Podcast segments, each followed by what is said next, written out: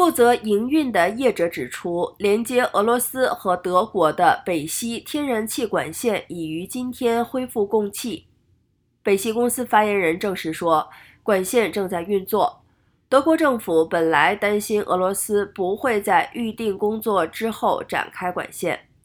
俄罗斯天然气工业公司过去数周将北溪天然气一号管线流入德国的天然气量减少了约六成，并且以西门子公司一具天然气涡轮机送到加拿大修理为借口。